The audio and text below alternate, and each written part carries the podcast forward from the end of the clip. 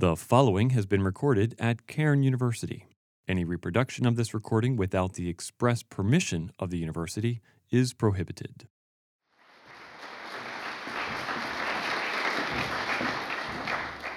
Thank you, Dr. Williams. When I was 10 years old, I joined the Girl Scouts. And this Girl Scouts had a motto be prepared. How many of you were Girl Scouts? Not many. Okay. Well, then I'll say it again be prepared. That's a hard motto to learn. That motto has stuck with me my entire life. And as I'm here with you today, I'd like to challenge you to be prepared. Be prepared for what? Some of you actually think you know what you're planning for, for the years that you're here and when you leave here. Some of you are probably going to be very candid and say, I don't have a clue. That's why I want to challenge you to be prepared that whatever comes next in your life, you'll be ready for. Precisely because you don't know. You don't know what the next few years will bring, the next 10 years, the next 20 years. I would like to challenge you to learn everything you can learn. Listen, observe, step out, step out of your comfort zone, soak yourself up in opportunities to learn. And a lot of these experiences will come from outside of the classroom. 10 years from now, many of you will be involved in businesses, in ministries, in relationships that you did not plan for and couldn't have predicted. But you have these years at Cairn to plan, to learn, to grow, and to broaden yourself as much as possible so that you'll be ready for whatever life brings you. The Girl Scouts said, Be prepared. In my business life, we said, Luck is where opportunity meets preparedness. But Winston Churchill was much more eloquent as he articulated that same thought. Winston Churchill said, To each there comes in their lifetime a special moment when they are figuratively tapped on the shoulder and offered a chance to do a very special thing, unique to them and fitted to their talents. What a tragedy if that moment finds them unprepared or unqualified for that which could have been their finest hour. He said that much better than the Girl Scouts did. When I graduated from Cairn several decades ago, I had I returned to the job that I had been at working at part time while I was at Cairn. I had no idea what the Lord wanted from me. I had no idea what was ahead for me. My late husband Charlie had graduated from Cairn just before I started. In fact, Charlie was the reason that I came to Cairn. He forced me to come here. I had no educational aspirations of my own, and he said it would be helpful to him in his ministry if his wife had a college education in particular, a Cairn education. Cairn hadn't articulated our mission at that time, but what Charlie wanted for me was that I would be educated to serve Christ in the church, society, and the world as a biblically oriented, well educated, professionally competent woman of character. And I have to say, not arrogantly, but thanks to Cairn, that's what I became. Fast forward more than 30 years. I had gone from being an inventory control clerk to senior vice president of global operations for a Fortune 500 company. Charlie had died of a brain tumor, and I had decades of firsthand experiences with God being faithful, demonstrating his faithfulness to me. After I left that company 37 years later, I married Herb, and I became grandma to his 10 grandchildren. Now, since Charlie and I had never had children, that was not in my plan but I have to say that was an unexpected, unpredicted delight. But what I'd like to share with you is what I learned at Cairn that would prepare me to become an executive in a quickly growing business, one that would take me all over the world, that would prepare me to integrate 60 other businesses into our business, and that it would allow me the expertise to supervise departments that were more than 5,000 people. When I left Cairn in my early 20s, I could not have answered that question. But as the years went by, and as I learned skills and developed more opportunities to experience things, it became clear to me that I had some significant advantages over my colleagues in the workplace, particularly in four areas, and all of which I had learned at Cairn. That surprised me because I graduated from Cairn with a Bachelor of Science degree in Bible. And how was that going to prepare me for the business world? It actually prepared me for the world. First, I was grounded in my faith. Secondly, I knew that there was absolute truth. Third, I understood people. And fourth, I had examples from the Bible on how to lead. Those things gave me advantages over my colleagues in the workplace. I'd like to talk about each one. First, I was grounded in my faith. I firmly believe that there's an ultimate being, a God, and that God has revealed himself in Scripture. That belief, that level of stability, that groundedness, that confidence gave me courage to, to be able to do things that others might not be willing to do because their lives were so unstable, their lives were moving around. Whatever happened today or tomorrow affected them emotionally. Early in my career, during a team building event, the facilitator asked us to say three statements, each beginning with the word I. And some of my colleagues said things like, I like chocolate, or I played the French horn in high school, or I'd really like to have a Maserati. And when my turn came, I guess I didn't realize it was supposed to be a fun thing. So I said, I know who I am, I know why I'm here, and I know where I'm going. So that brought silence over the group for a while. I wasn't trying to be arrogant or showing off. I really meant those things. Who am I? I am a child of God. The God of the universe chose me and loves me and protects me. And why am I here? I am here to be faithful to him and to bring glory to his name. And where am I going? I'm going to spend eternity with that God who made me and loves me. That's it. Those are the important things in life. Not only did that bring attention to me at that facilitating moment in that team building event, but it also gave me opportunities to talk to my colleagues as the months and years went by about what I meant when I said those things.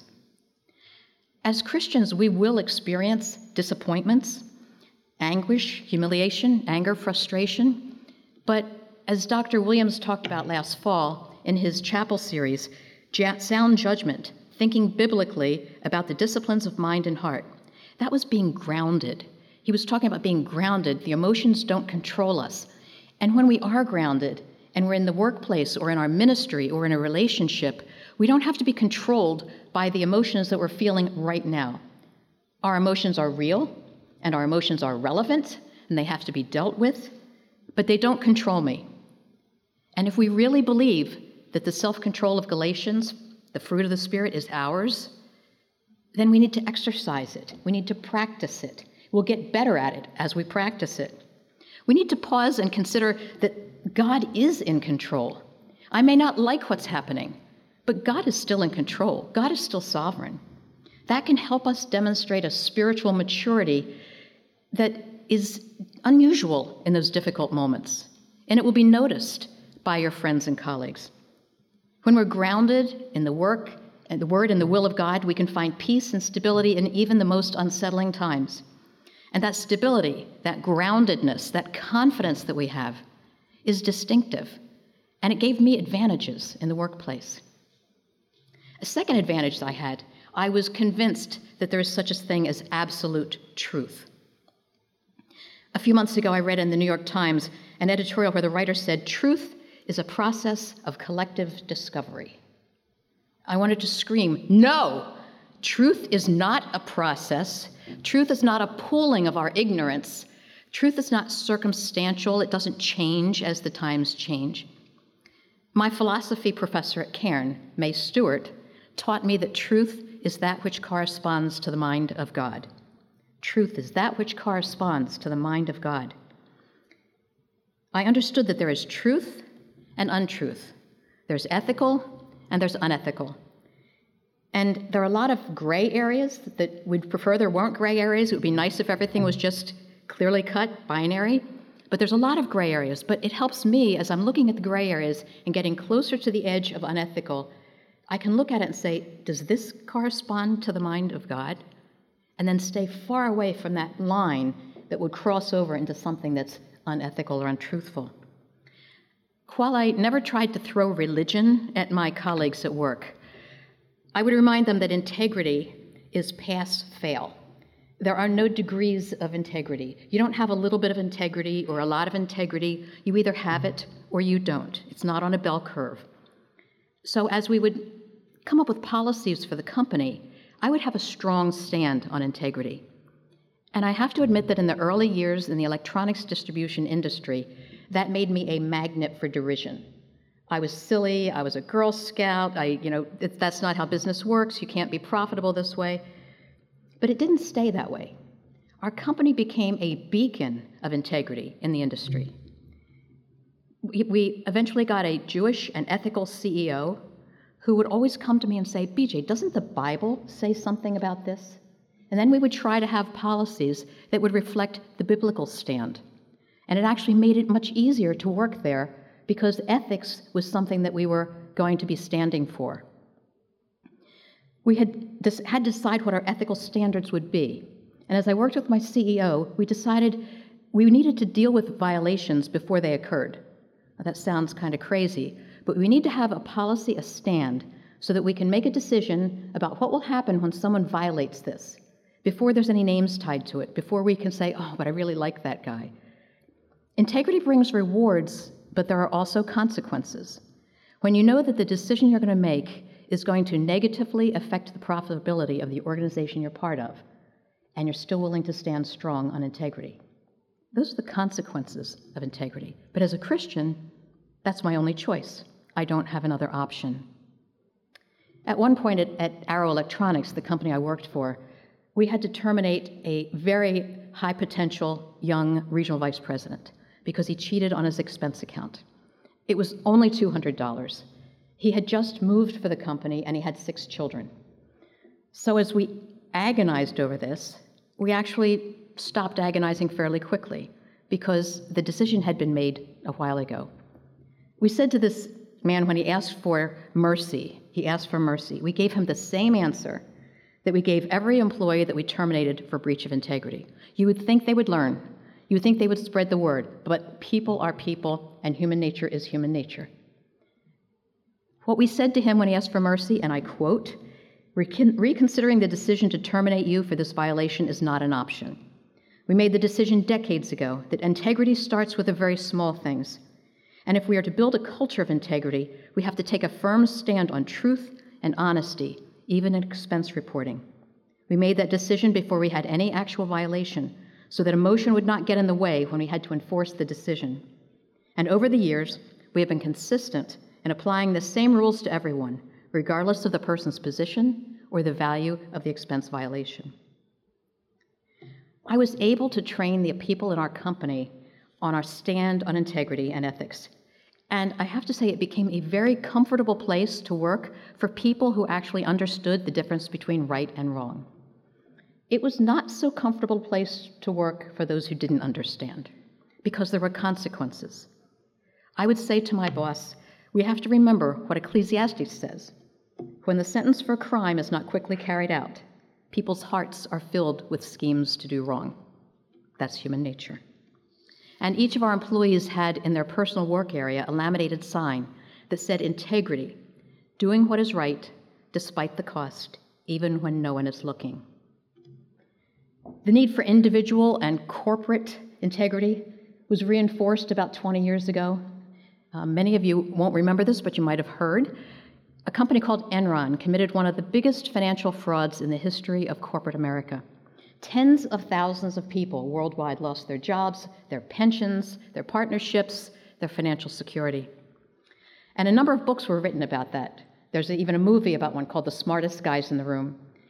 When I read the book, The Smartest Guys in the Room, what really stuck with me was the final chapter. And that chapter was very appropriately titled, Isn't Anybody Sorry? Isn't Anybody Sorry? The authors note no one said, I was wrong. I should have asked more questions. I should have challenged management's assertions. I should not have looked the other way. In fact, many other people involved in Enron said they technically followed the rules. But the authors in that last chapter continue to accept this argument that they technically followed the rules is to embrace the notion that ethical behavior requires nothing more than avoiding the explicitly illegal that refusing to see bad things happening in front of you makes you innocent, and that telling the truth is the same thing as making sure no one can prove that you lied. Truth is absolute, and it corresponds to the mind of God. A third advantage that Cairn gave me I had an understanding of people. Now, we didn't have a class on people when I was at Cairn, but I learned to accept what we are capable of and a sensitivity to people that not many others in the workplace had. I had learned at Cairn that the people in the Bible that we studied, they were not robots or caricatures or actors, they were real people. They are a study not only in God's grace, but in human behavior. They were real, they had feelings, they had emotions, they made monumental, uh, consequential choices, very bad choices. But there were some where they were courageous. There were some where there were glimpses of virtue. I learned about human behavior by studying the people in the Bible. And I had a great admiration for a lot of these people, but I actually feared some of them as well, because as I looked at their monumental failings, I wondered could I end up like that? Could I make decisions that bad? I learned that we're all totally depraved. I learned that at Cairn, and that sounds really harsh, but it's true. And as Jeremiah says, the heart is deceitful above all things and desperately wicked. So, my expectations of others as I went out into the world and into the workplace were that during those times when people are not knowing the Lord or not close to the Lord, including myself, we could be deplorable. So, I wondered about some of these biblical people. I don't want to call them characters because that's my whole point. They're not characters, they're real, they're people. They had feelings. Let's look at Hosea. Hosea is one of my favorite characters. How could he stay faithful to his Lord and to his wife Gomer, knowing that she would be continuously unfaithful to him? When the Lord said to Hosea, Go, marry a promiscuous woman and have children with her, for like an adulterous wife, this land is guilty of unfaithfulness to the Lord. Hosea did what the Lord said. And God said, He loved her as the Lord loved the Israelites. I will heal their ways and love them freely. God's purpose was to save his people, to heal his people and save them. And Hosea's choices in life were meant to demonstrate God's love for the Israelites. What did I learn from the life of Hosea? The disappointments, the angst, the humiliation, the anger, and the forgiveness. I learned that it's possible to be selfless, to endure, to bear humiliation, and to repeatedly forgive, and repeatedly forgive, and repeatedly forgive. But it is unusual. And how about Jael? Jael in Judges was one of the characters who was my, my 10 year old Sunday school girls, one of their favorite characters. In Judges 4, we read that when Barak uh, was supposed to go after and chase uh, Sisera and the Canaanite army, he said to Judge Deborah, I'm not going to go unless you go with me. Like, that's embarrassing. But he, that's what he said. And she says, Okay, I'll go with you, Barak, but you're not going to get the credit for killing Sisera. A woman will get the credit for killing Sisera. And she didn't mean herself. So when Barak pursued Sisera in his chariots, Sisera got out and he ran on foot, and he got as far as Jael's tent. Now, this is wartime, and he's the enemy. But Jael took him into her tent, gave him to drink, and then gave him a place to rest. And then, as he slept, she took a tent spike and drove it through his head into the ground. Yes, that is graphic. Uh, it is not, it's probably violation of our modern sensibilities, and it's brutal. But think of it as a study in human behavior the internal angst, the steadiness, the courage that it took to beguile him, to get him to trust her. She decided to kill him, and then she actually went through with it. That, to me, is stunning. And that takes an unusual kind of mental, emotional, and physical strength and fortitude. I'm also intrigued by the mother of the man who was blind since birth in John 9. And the Bible doesn't say much about the parents of the man except to say that they were not responsible for his blindness. They were not in sin and responsible for his blindness. In fact, John says that he was blind until this moment so that the works of God might be displayed in him. I, I, often wonder how his mother felt that he was blind his entire life. He couldn't go to school like the other kids, he couldn't get a job like other young men. He was blind his entire life so that Jesus could perform a miracle and validate his message. Is that okay? I don't know, except to say that God is sovereign. God gets to choose. But I do wonder about his mother. And if I were the mother, would I be thrilled that he can now see? But in the quietness of my heart, maybe have a little bit of resentment of the hardships that we went through all of those years so that this could be validated? I would hope that I would realize that God is sovereign and be able to leave it at that. And how about another character or family? Lot's family. Now, Lot's family has all the makings of a really raunchy TV uh, reality show. You have Lot offering his virgin daughters to the townspeople so that he can protect the visiting angels. And the angels then protect the family, but say, You have to leave quickly. Leave town and don't look back. So as they're leaving town the next day, Lot's wife looks back, turns into a pillar of salt, and now they flee away. And Lot's daughters are now bereft because they're not going to be able to find husbands, they're not going to be able to have children. So they make a plan and they execute the plan to get their father drunk, have incestuous sex with him, and bear his children.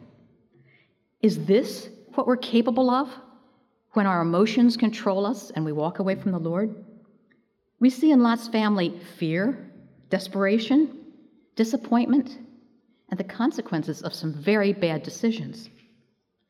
But then there's Enoch and Amos and Rahab and Mary, so many people in the Bible who lived real lives, had real feelings, demonstrated real emotions, and that taught me about human behavior. I liked about how they respond to difficulty. It taught me to look at people and see when there is something unusual or difficult in their life, how are they responding? How do they respond to orders from God that are frightening? On what occasions are they willing or not willing to compromise their faith at those moments of stress? I'll never forget the words of Job. Talk about stress with what he went through when he finally said, Though he slay me, yet will I trust him. And yet I complain about so many small things that don't go my way. But with Job, it's though he slay me, yet will I trust him. Human behavior is complex and it is highly variable. Sometimes it's admirably decent, and sometimes it's totally depraved. But accepting people as they are, and accepting yourself as you are, being self aware, Understanding your motives, along with knowing who you are, gives you a huge advantage in life and in any ministry, in any job that you're in. Studying the people in the Bible helped me to become adept at understanding them and sometimes even predicting human behavior. And that's a skill. Understanding people is a skill that complements any career choice. Now I'd like to do a parenthetical. While I'm talking about people, one thing that I always have issues with is seeing people dehumanized and being called human capital. Now, in the classroom on organizational development or in the business setting in HR when the executive comp consultants come, we can talk about human capital. But once you leave that classroom or your office and go out there on the floor, they are not human capital, they are people. And I'm, I'm concerned about this because in business, we think of capital expenses as things like tractors and um, blood analyzing machines and bottling machines and robots where you push a button and the behavior, the execution of that machine is routine and it is regular and it is systematic. That's not so with people. You don't push the button on people and get regular behavior from people. People perform in irregular ways, um, many of which it could be tied to their set of values. They have totally different values. Or it could be that they stayed up too late last night or their online boyfriend just ghosted them, or they have a boss that they're trying to impress, or they have a boss that they're trying to undermine. People do not routinely perform as machines do. And we need to understand that in the workplace. And as their leader, you need to inspire them to do their best. And you might say, but I, I sign their paycheck. That should make them do their best. Unfortunately, it doesn't. They need to be inspired, they need to be led. Planning or theorizing about the human, human capital can be done in your classrooms and in your offices, but once you get out there on the floor, be careful to treat them like people. They are not human capital, they need to be led. And you've heard the expression like herding cats cats will not be herded. People don't like being managed. You need to be able to say to your people, follow me. and then turn around and know that they're behind you all the way, going toward a common goal and a common um, project that you're being working on. That is called leading. It doesn't happen accidentally. You have to be intentional and purposeful as you develop a culture where you've inspired people to work together. To lead people, you need to understand them. I learned that at Cairn. And finally, a fourth advantage that I had that I learned at Cairn I learned how to lead from examples in the Bible. You don't normally learn how to lead unless you're in a situation, but if we could vicariously put ourselves in the situation of these people in the Bible, we can learn valuable lessons on how to lead. When the Lord selected a leader for the nation Israel, it says in the Psalms, Psalm 78, He chose David, his servant, to be the shepherd of his people. And David shepherded them with integrity of heart. With skillful hands, he led them. Leadership is not just about skills. When I returned to my full time job after graduating from Cairn, to be honest, I didn't have a lot of business skills. We didn't have a business major at the time. I had to learn them on the job. And I had to learn a lot of them by making mistakes. But they were based on the fact that I was grounded and I understood people. The requirements for leadership are integrity and skill, and that includes knowledge. Knowledge of skills like decision making, managerial courage, uh, driving for results, and skills are important, but they don't count at all unless you have that other piece that David had integrity of heart. No one is going to willingly work for someone who has no integrity. And uh, as we said before, integrity is pass fail, and we have to have both. A, a, large amount of one, skills, doesn't compensate for a lack of the other. So you don't want to have someone with a lot of integrity and no skills. You don't want to have somebody with a lot of skills and no integrity. I have an opportunity each semester to be a case protagonist at Harvard Business School on cases where they talk about my company and an issue we had and how we solved the problem. I end every class with my thesis on leadership. I tell them that it comes from the Jewish Old Testament. It comes from the book of Proverbs. And it's one verse, and it says, My child, give me your heart, and let your eyes observe my ways.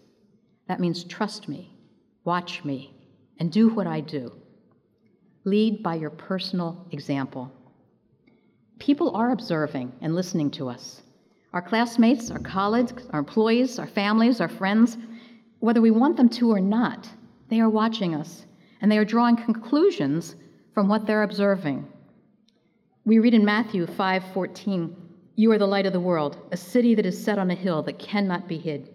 Let your light so shine before men that they may see in your good works and glorify your Father who is in heaven." You are an example whether you want to be or not. And people are watching. So you need to be intentional, lead, and be an example. As I think about what I learned at Cairn, I realized that some of the lessons that gave me advantages in the workplace were learned outside of the formal classroom setting. At least they were not things that I had to hear a lecture on and they get tested on. They were in the asides. Last December at commencement, Dr. Jonathan Masters um, did the address and he spoke about the asides those seemingly small offhand comments made by his professors that were incredibly influential. Dr. Masters said, This is why we're all called to live lives of integrity and wholeness. Our influential offhand remarks are often the overflow of deeply held but unconscious convictions. They often reflect the things we assume, the little things that form the basis of everything else we say and do. Over time, the little things give you away. The asides. I learned at Cairn who I am, why I'm here, and where I'm going. I learned that there is such a thing as absolute truth. We are responsible to acknowledge it and responsible to live by it. I learned that people are important. We need to understand them and we need to care about them. And I learned to turn to the Bible to teach me how to lead, whether in church, in business, society, or the world. I learned many of those things in Cairn in the asides I didn't get tested on these things in class, but I went out into the world and I was tested in the world. But I had been taught well. Cairn sent me out as a biblically minded, well educated, professionally competent woman of character. I left here prepared, grounded for whatever life would bring. And that is my prayer for you. Prepare yourself, be grounded. You will be tested in the world. And as we close today, I'd like to use the words of Jude. And now unto him who is able to guard us from stumbling and present him faultless before the presence of his glory with exceeding joy. To the only wise God, our Savior, be glory and majesty, dominion and power, both now and ever. God bless you as you go. Thank you.